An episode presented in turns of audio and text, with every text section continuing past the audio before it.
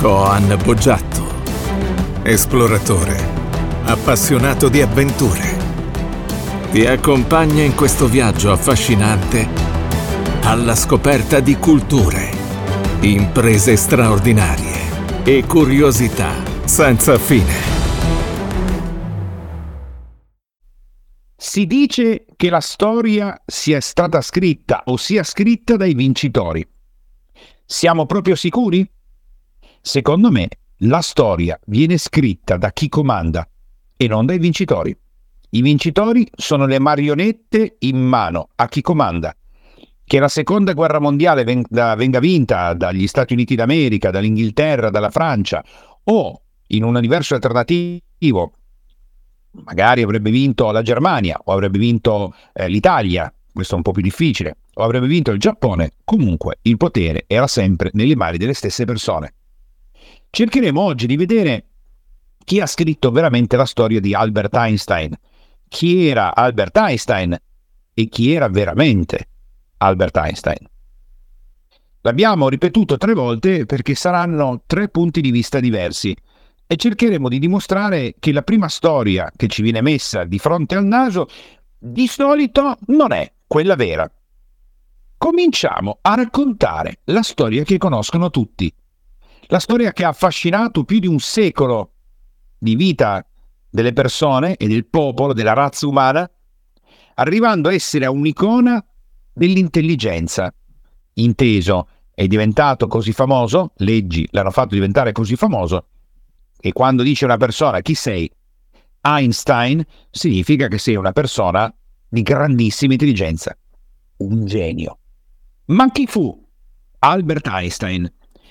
La storia narra che Albert Einstein, nato nel 1879, fosse un grande fisico, di origine tedesca, ebreo e poi naturalizzato svizzero e successivamente cittadino ad honorem degli Stati Uniti d'America. Perché Albert Einstein viene considerato il più grande e importante fisico del XX secolo? Perché viene riconosciuto e conosciuto per la sua grandissima scoperta E uguale mc2, energia uguale massa moltiplicata al quadrato della velocità della luce. Formula che probabilmente se qualcuno di voi ha fatto delle superiori in ambito scientifico o poi comunque approfondito o magari ha fatto l'università di fisica, beh, questa formula la sa a menadito ma Albert Einstein non venne riconosciuto solo per la formula E uguale mc2, ma per il contributo incredibile che secondo la storia che ci hanno narrato diede per la fisica in generale con la teoria della relatività, poi l'effetto fotoelettrico e molti degli elementi che fanno parte poi della nuova fisica moderna che ci porterà alla meccanica quantistica. Bene, Einstein ha vissuto in Germania, poi a Praga, poi in Svizzera e poi si spostò negli Stati Uniti d'America, da dove non uscì più perché mentre lui era qui sul territorio americano dove mi trovo anche io adesso, ehm, in quel momento specifico visse l'esperienza di un Adolf Hitler che saliva al potere e cominciava a perseguitare gli ebrei e di conseguenza lui in, Amer- in uh, Germania, in Svizzera, non tornò più. Ora, si dice che Albert Einstein fin da piccolo fosse curioso, interessato. Allora, innanzitutto partiamo dal fatto che Einstein nacque all'interno di una facoltosa famiglia ebraica, quindi aveva la possibilità di studiare, questo è importante. Suo padre eh, si chiamava, adesso vediamo se riesco a dire bene, Hermann Einstein, di, detto alla tedesca, era proprietario di una piccola azienda. Questa azienda produce, produceva macchinari elettrici e grazie a questo era una famiglia facoltosa che consentiva ai propri figli di poter studiare scuola elementare, poi via seguendo scuole superiori e la storia, quella ufficiale, dice non è vero che Albert Einstein non andava bene a scuola, che il suo profitto in matematica fosse scarso. Semplicemente non avete capito come davano i voti ai tempi, anzi Einstein era il primo della classe. Anzi, studiava approfonditamente testi più importanti per conto suo, come la critica della ragion pura di Kant, ad esempio. E così, all'età di dieci anni, addirittura inizia a frequentare il ginnasio e cresce all'interno di questa scuola dove gli insegnano matematica, latino, geografia, storia, ma lui era sempre propenso a risolvere e a realizzare sorprese nell'ambito della matematica, che sembrava essere proprio il suo punto più eh, potente e più interessante. Infatti a 26 anni scriverà già degli articoli molto molto interessanti nell'ambito della fisica, chiaramente. Ma nella sua storia abbiamo alcune battute d'arresto, come ad esempio il fallimento dell'esame quando lui cercò di entrare al Politecnico di Zurigo nel 1895, eh, non aveva ancora l'età richiesta, ma cercò lo stesso di entrare e non riuscì a passare. Anche qui si dice per un'insufficienza nel test di francese e non sicuramente nell'ambito della matematica. Ma comunque Albert Einstein continua, lavora, studia, a un certo punto ritenta la missione al Politecnico di Zurigo e questa volta lo supera. E lì troverà anche la sua compagna, ad esempio, ma la cosa interessante è come poi si eh, diciamo, supererà gli esami finali con un voto molto alto, 4,9 su 6, 6 era il massimo, e eh, riuscì ad avere subito un posto come assistente.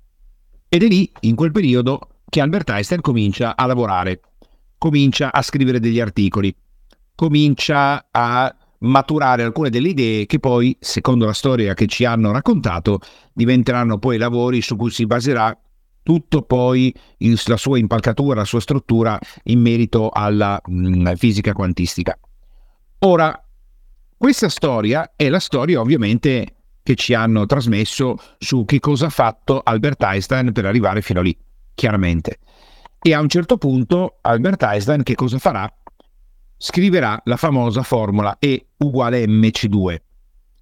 Ora, questo passaggio è decisamente interessante perché Albert Einstein rifiuterà assolutamente qualsiasi teoria di qualsiasi genere in merito alla presenza di un'energia inesauribile, l'etere di cui parlava anche Nikola Tesla, ad esempio, e andrà diretto sul fatto che eh, l'energia si trasforma, ma trasformandosi perde per strada una parte sua eh, delle sue risorse, quindi il famoso concetto dell'entropia e tutto quello che rende poi le risorse scarse. Questo è un aspetto che dobbiamo sempre tenere da conto, sempre, perché fa parte di quello di cui stiamo parlando in questo momento.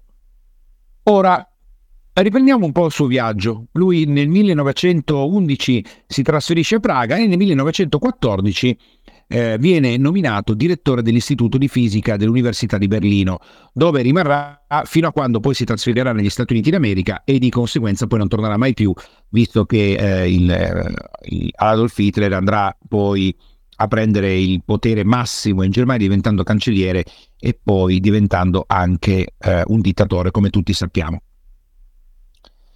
Ora, lasciamo stare quello che la storia racconta rispetto al fatto delle sue manie, le sue fisse, questo ci interessa poco. Ci interessa invece sapere che a un certo punto, nel 1915, Einstein propone una teoria relativistica della gravitazione, che si chiama teoria della relatività generale, e che descrive che cosa? Lo spazio-tempo in quattro dimensioni e la gravità non è altro che una manifestazione della curvatura dello spazio-tempo. Questi sono elementi che oggi ne possiamo dire, vabbè, ma a me cosa me ne frega nella vita di tutti i giorni di sapere la curvatura, di sapere lo spazio-tempo, di cosa ha fatto lui con la relatività generale e, e perché mi interessa tutto questo?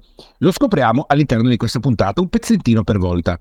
Intanto sappiamo che lui si distacca dalla teoria di Newton della meccanica che infatti scopriremo funziona solo a basse velocità e poi lui va avanti e a un certo punto comincia a creare legami tra la legge di Moore, la formula di Planck, eh, introduce il concetto del corpo nero eh, e insomma va avanti su questo, su questo processo e sicuramente quello che è il grande passaggio di Albert Einstein è arrivare poi a spostarsi negli Stati Uniti d'America, ovviamente per rimanere ben fuori da quello che succede poi eh, in Germania, e a fronte di questi passaggi, sono direttore di un istituto, viaggio negli Stati Uniti d'America, sviluppo determinate teorie, porto avanti nuovi concetti, teorizzo la, la, la, la diciamo così, il, il, nuovo concetto delle, della relatività nel 1921 ottiene il premio Nobel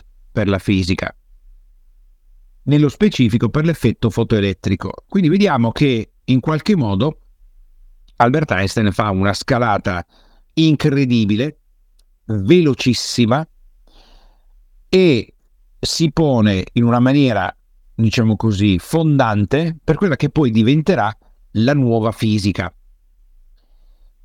Ora, le apparizioni in pubblico, in pubblico di Albert Einstein sono molte, tante, abbiamo tante fotografie, si presentava a tanti convegni, ne rifiuterà uno nello specifico quando viene invitato nel 1927 a partecipare al congresso internazionale dei fisici in occasione della morte di Alessandro Volta, ma declinò perché era in contrasto ovviamente con la um, dittatura in Italia da parte del duce Benito Mussolini.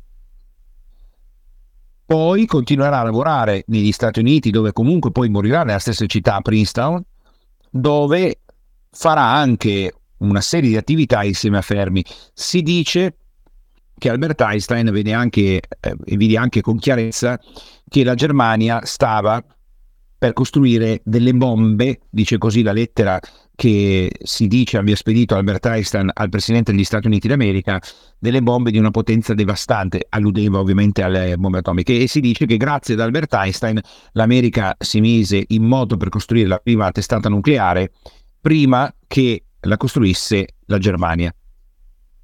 Ovviamente dopo la seconda guerra mondiale eh, Albert Einstein continuò a lavorare su questi aspetti, cercò di unificare la gravità e l'elettromagnetismo, forze fondamentali che ai tempi erano ben conosciute, di capire meglio la forza nucleare forte, la forza nucleare debole e così nel 1950 uscì una sua teoria che ad oggi eh, si diciamo così in qualche modo mh, viene riconosciuta come errata.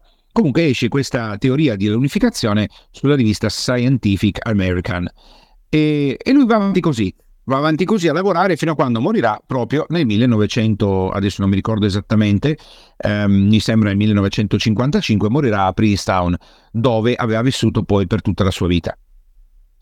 Ora, da qui in poi, il mito di Albert Einstein cresce in maniera stratosferica, tanto da arrivare a dire, ecco, se sei Einstein sei la persona più intelligente del mondo.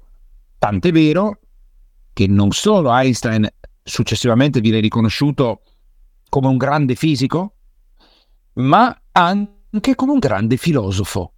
Già, effettivamente eh, viene pensato come anche grande filosofo eh, che eh, in qualche modo ha dato il suo contributo, così anche come il contributo sulla sua visione politica, il contributo sulla sua visione religiosa.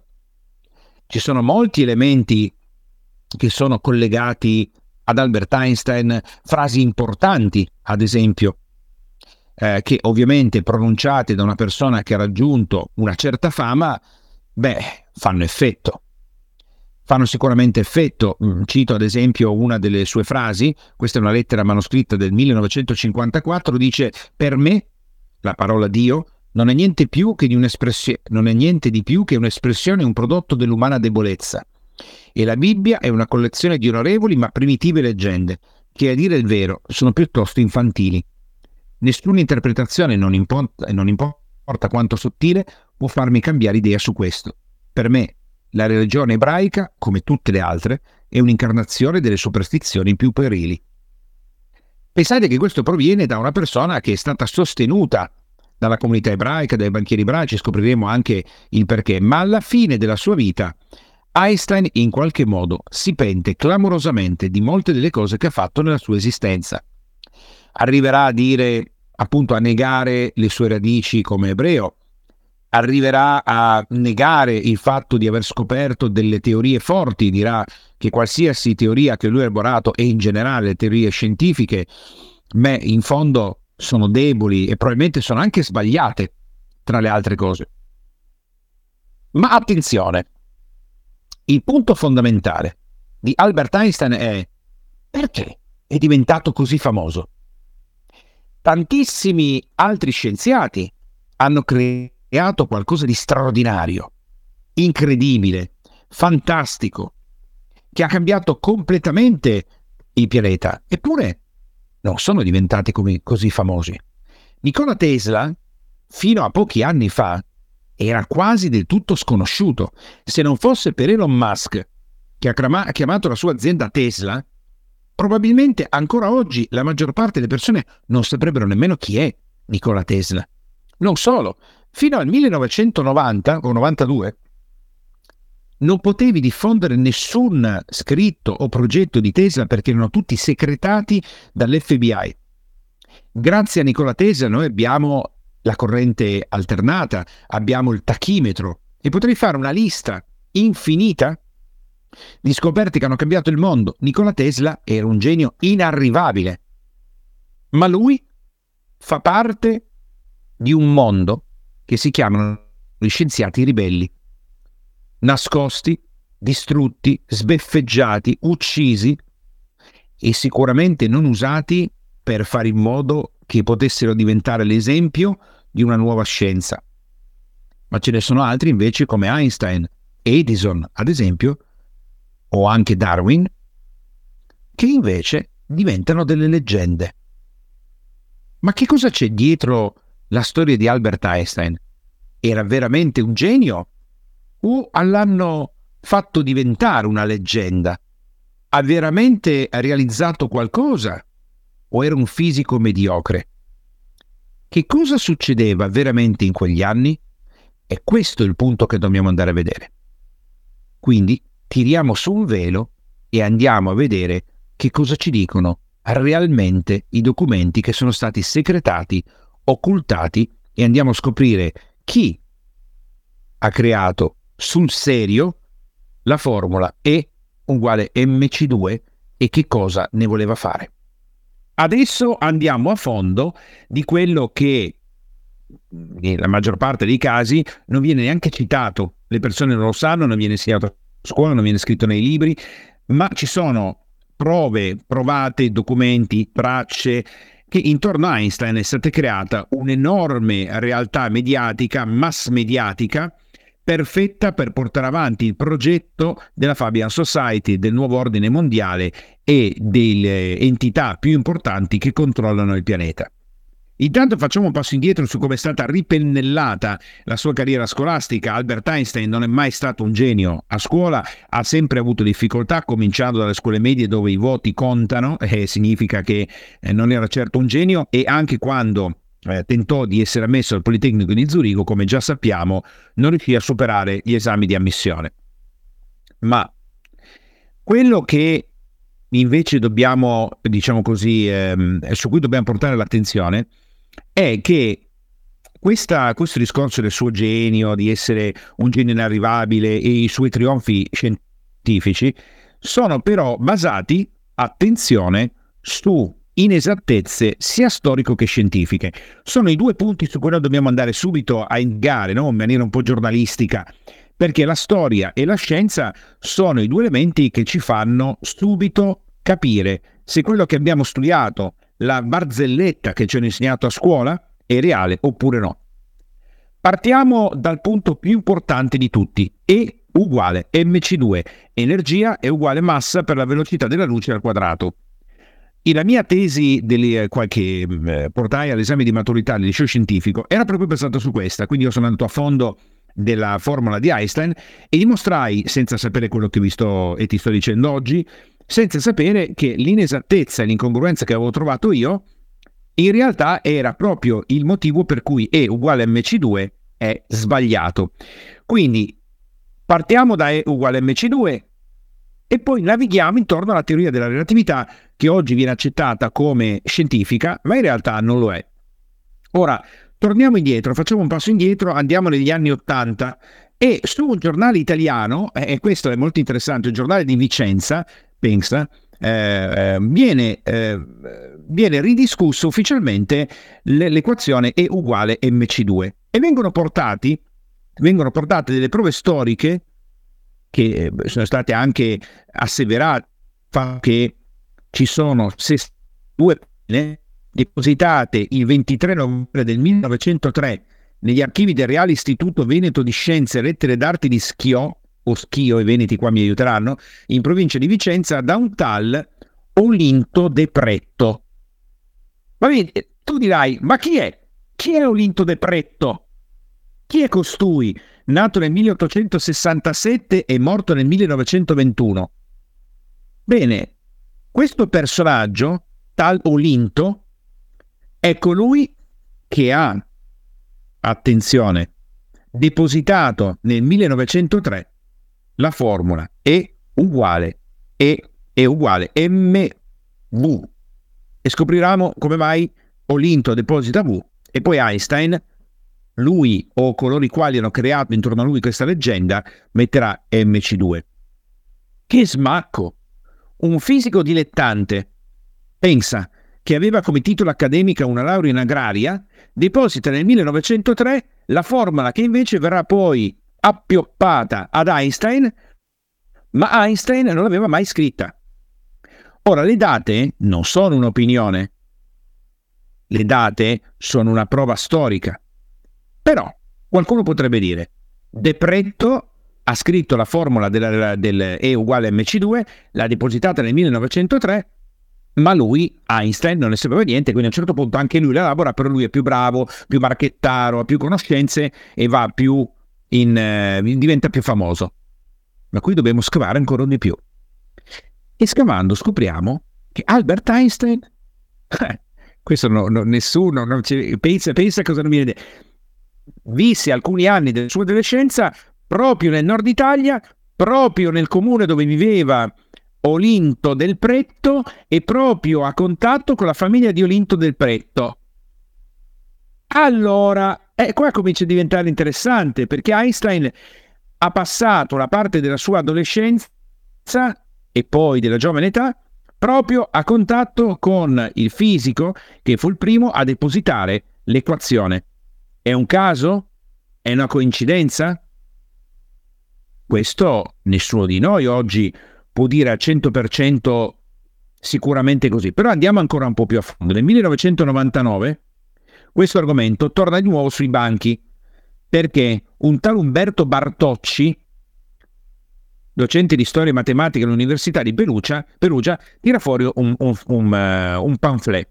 Il titolo è Albert Einstein e Olinto de Pretto la vera storia della formula più famosa del mondo. E viene riportato per intero tutto lo studio del ricercatore vicentino. Tutto. Ma non solo. Non solo. Da lì in poi arrivano, e qua comincia a diventare impesantino, eh? diventa pesantino perché addirittura The Guardian, cioè non una rivista qualsiasi, The Guardian fa uscire E uguale MC2 di Einstein was an Italian idea o idea. Ora, qui già cade il mito di Einstein. Ha rubato la formula? Gliel'hanno appioppata?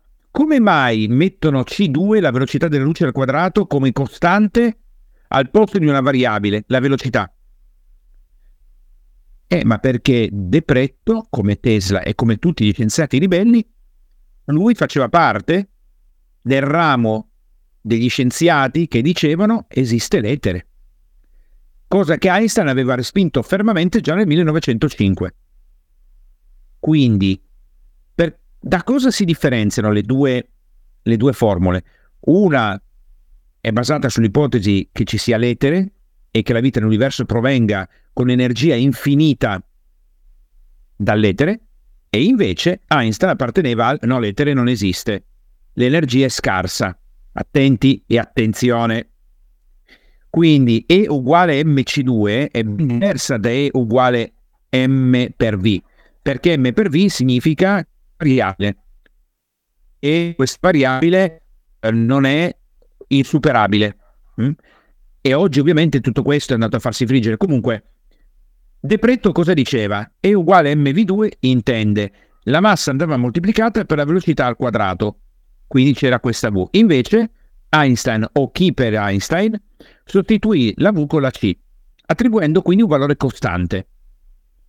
Questo cambia tutto, ma cambia anche a livello politico, lo vedremo poi successivamente. Ma andiamo avanti.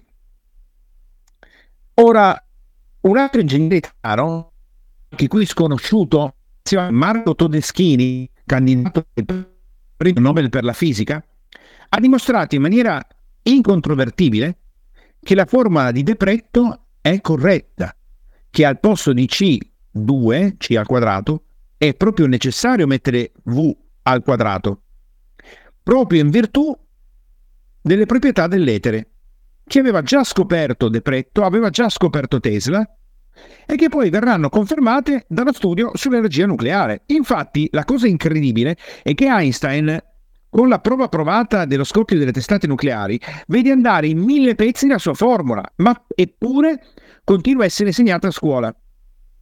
Perché viene mandata in pezzi? Perché facendo i calcoli matematici, le particelle nucleari, che poi fanno parte di tutto il processo della testata nucleare, i nucleoni, viaggiano alla velocità 1,41 volte superiore alla velocità come Einstein ha messo come velocità insuperabile. E dopo le testate nucleari diventa chiaro che esistono come le velocità, attenzione, che esistono veramente le superminali, cioè vanno più veloci luce. Quindi Grazie a Todeschini abbiamo la certezza che le particelle di massa m, quelle intorno al nucleo atomico, compiono delle rivoluzioni che sono superiori alla velocità della luce e quindi solo ed esclusivamente la formula di quella e la bomba atomica è trovata. Così questo scienziato bergamasco, candidato per il premio Nobel della fisica, va a confermare la formula di Depretto, che però, attenzione, parte dalla forza viva, l'energia cinetica già confermata dal non utilizza in nessun modo l'interpretazione mistica e conferma l'esistenza dell'etere. Bene, questa energia enorme che viene rilasciata, un'energia cinetica che viene rilasciata, ma tutti lo conosciamo, no? l'effetto della bomba atomica è sotto gli occhi di tutti. E questa esplosione della bomba atomica viene creata grazie al fatto che c'è una rotazione superluminale 1.41 1.41 volte la velocità della luce. La teoria di Einstein è uguale a mc2 è, signori e signori, sbagliata, scientificamente provato che è sbagliata. Einstein al 99% non l'ha creata, gli è stata appiccicata e hanno sostituito C al posto di V perché dovevano continuare a portare avanti il progetto politico che da secoli viene portato avanti e Einstein, come Darwin, doveva diventare una star. Vabbè, ma a questo punto uno dice, senti, va bene, allora E uguale a MC2 è sbagliata, completamente, continua a insegnare a scuola, ma è stato provato, riprovato, Einstein ci ha provato anche alla fine a cercare di aggiustare questa cosa, ma tutti, tutti gli scienziati sanno che è sbagliata. Però noi ci possiamo spostare sulla teoria della relatività e diciamo però dai, cioè Einstein a un certo punto ha visto il mondo per quello che è. La teoria della relatività è stato italiano in quel caso, non è come uguale, lui adesso ha scoperto che è stato un veneto, un italiano, uno scienziato bergamasco ha confermato, tutti lo sanno, ci prendono per i fondelli, però la teoria della relatività cosa diceva Tesla? Diceva ma siamo pazzi. La teoria della relatività l'hanno proposta 300 anni fa. Lui diceva 200 chiaramente. Dice, ma come? Scusa, Nicola, cosa stai dicendo? Tenete conto che Nicola Tesla, fotografato con Albert Einstein Enrico Fermi, il governo americano cancellò le fotografie o meglio, cancellò nelle foto la figura di Tesla. Appariva su Einstein fermi, voi potete andare a cercare e tu puoi andare a cercare online e scoprirai che ci sono fotografie in cui si vede il ritratto Einstein, si vede il ritratto Fermi, c'è un vuoto. Hanno cancellato Nikola Tesla. E lui diceva, ragazzi, ma siete impazziti? Ruggero Boscovich, lui diceva, mio coetaneo, che tra altre cose è un filosofo che ha scritto migliaia di volumi su argomenti più svariati, Attenzione, Boscovich, completamente sconosciuto, si occupò 300 anni fa di relatività scrivendo un testo che parlava del continuum spazio-temporale. È stato lui a scrivere per la prima volta nella storia dell'essere umano, conosciuta, la teoria della relatività. E ci sono i volumi. E Einstein cosa ha fatto? O cosa gli è stato cucito addosso? Visto che dovevano maneggiare questa teoria e dovevano farla diventare una teoria della relatività generale, lui o chi per Einstein si servirono di studi di altre persone. Einstein non ha inventato niente. Vogliamo, vogliamo buttare sul piatto altri nomi? Qualcuno ha mai sentito parlare di Gregorio Ricci Curbastro? È il matematico emiliano i cui studi vengono usati per aggiustare la teoria della relatività generale. Ma chi conosce Curbastro? Chi è che ne ha parlato a scuola di questo personaggio? Ma chi? Ma dove? Ovvero no? Questa figura smisconosciuta, distrutta, eliminata dalla storia, viene addirittura portata all'attenzione di tutti, ok? Con il testo Il genio e il gentiluomo scritto dal fisico Fabio Toscano. Ma anche questo viene cancellato. Cancellato completamente. E potremmo andare avanti all'infinito. Potremmo andare avanti all'infinito per questo motivo. Diventa chiaro, scavando, che Albert Einstein non era il genio che ci hanno voluto far credere.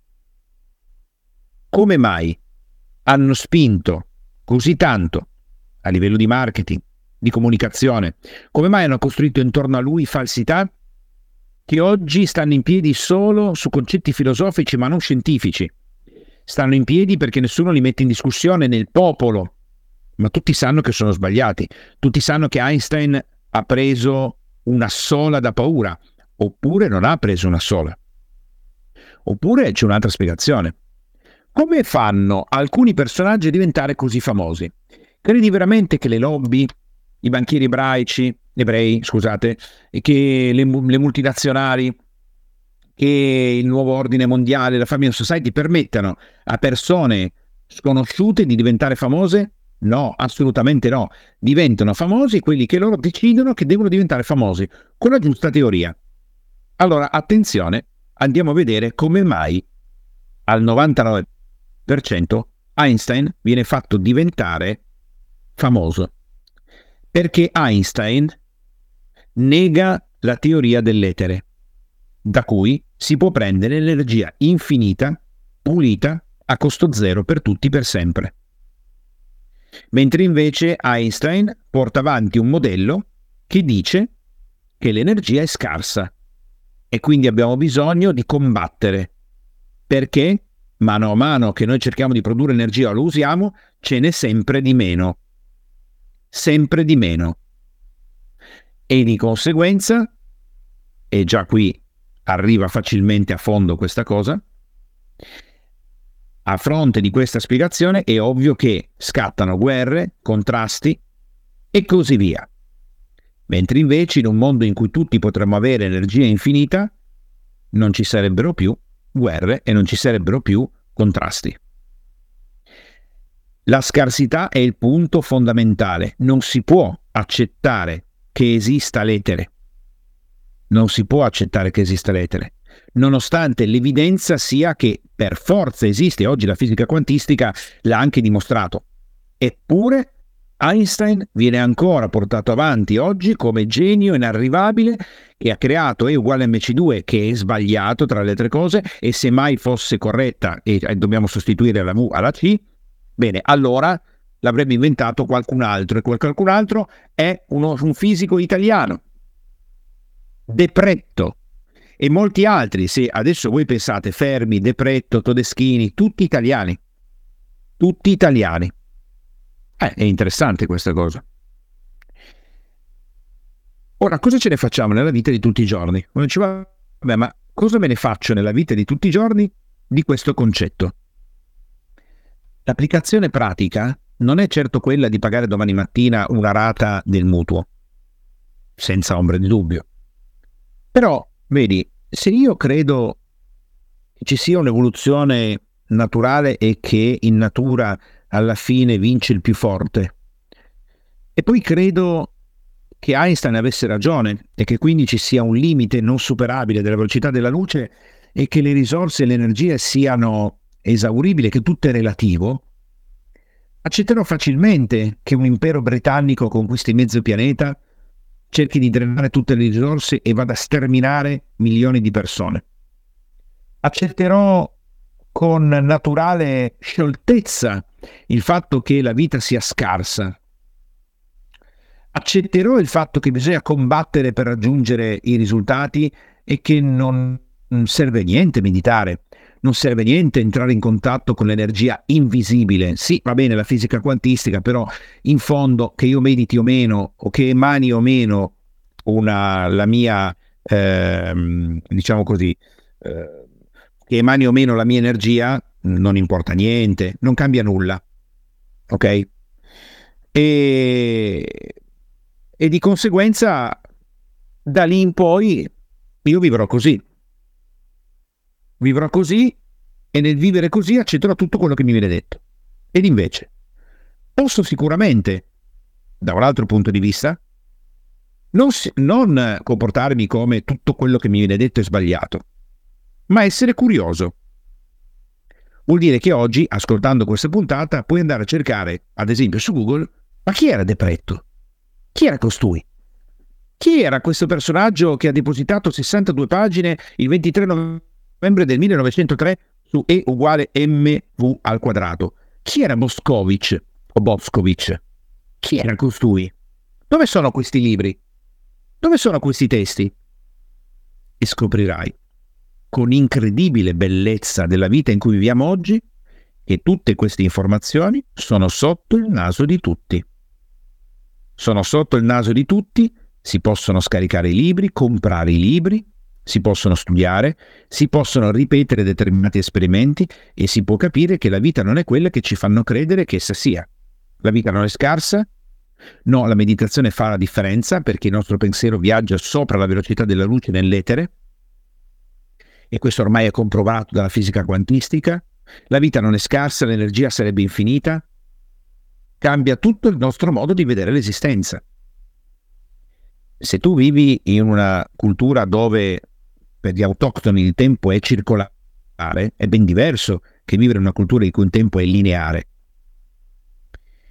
E quindi a fine di questa puntata cosa voglio dire? Einstein era un genio? Forse sì, forse no. Depretto era un genio? Forse sì, forse no. Devo prendere tutto per oracolato? Assolutamente no. No. Quando mi viene detto dai, dalla cultura mass mediatica, quello è un genio, è sempre bene andare a dare un'occhiata, perché chi ha il potere decide chi diventa famoso e chi no. E chi non è adatto alla cultura che vogliono propagare viene cancellato dalla storia. Ma oggi, grazie a internet e all'accesso ad informazioni incredibili, impensabili, noi possiamo arrivare ad una realtà, che poi è in generale la nostra verità, però la realtà è che se la teoria della relatività viene spiegata nel continuo spazio temporale 300 anni fa o 200 anni prima di Einstein, lui non l'ha inventata da zero. E così tutto il resto. Se ci sono dei libri, dei testi, delle date, ebbene questi hanno un peso. E di conseguenza noi possiamo andare a mettere la nostra curiosità in luoghi dove le persone non si osano nemmeno di mettere in discussione che quell'aspetto sia vero oppure no e vivranno tutta la loro vita in strati, in concetti inesistenti, inesatti, non scientifici, antistorici, ma che plasmeranno la loro vita tutti i giorni senza che loro possano mai diventare consapevoli del fatto che ci sono altre spiegazioni oltre quelle che ci hanno cercato di passare storicamente e soprattutto scolasticamente. Se questo episodio ti è piaciuto e lo ritieni utile, ti chiedo gentilmente di dare una valutazione 5 stelle e meglio e anche di mettere un tuo commento per aiutarci a diffondere questa trasmissione il più possibile e se vuoi condividendola anche con i tuoi amici e le tue amiche e se vuoi seguirmi dal vivo puoi cliccare sul canale Telegram che trovi in descrizione perché ogni giorno sono in diretta su Radio Freedom.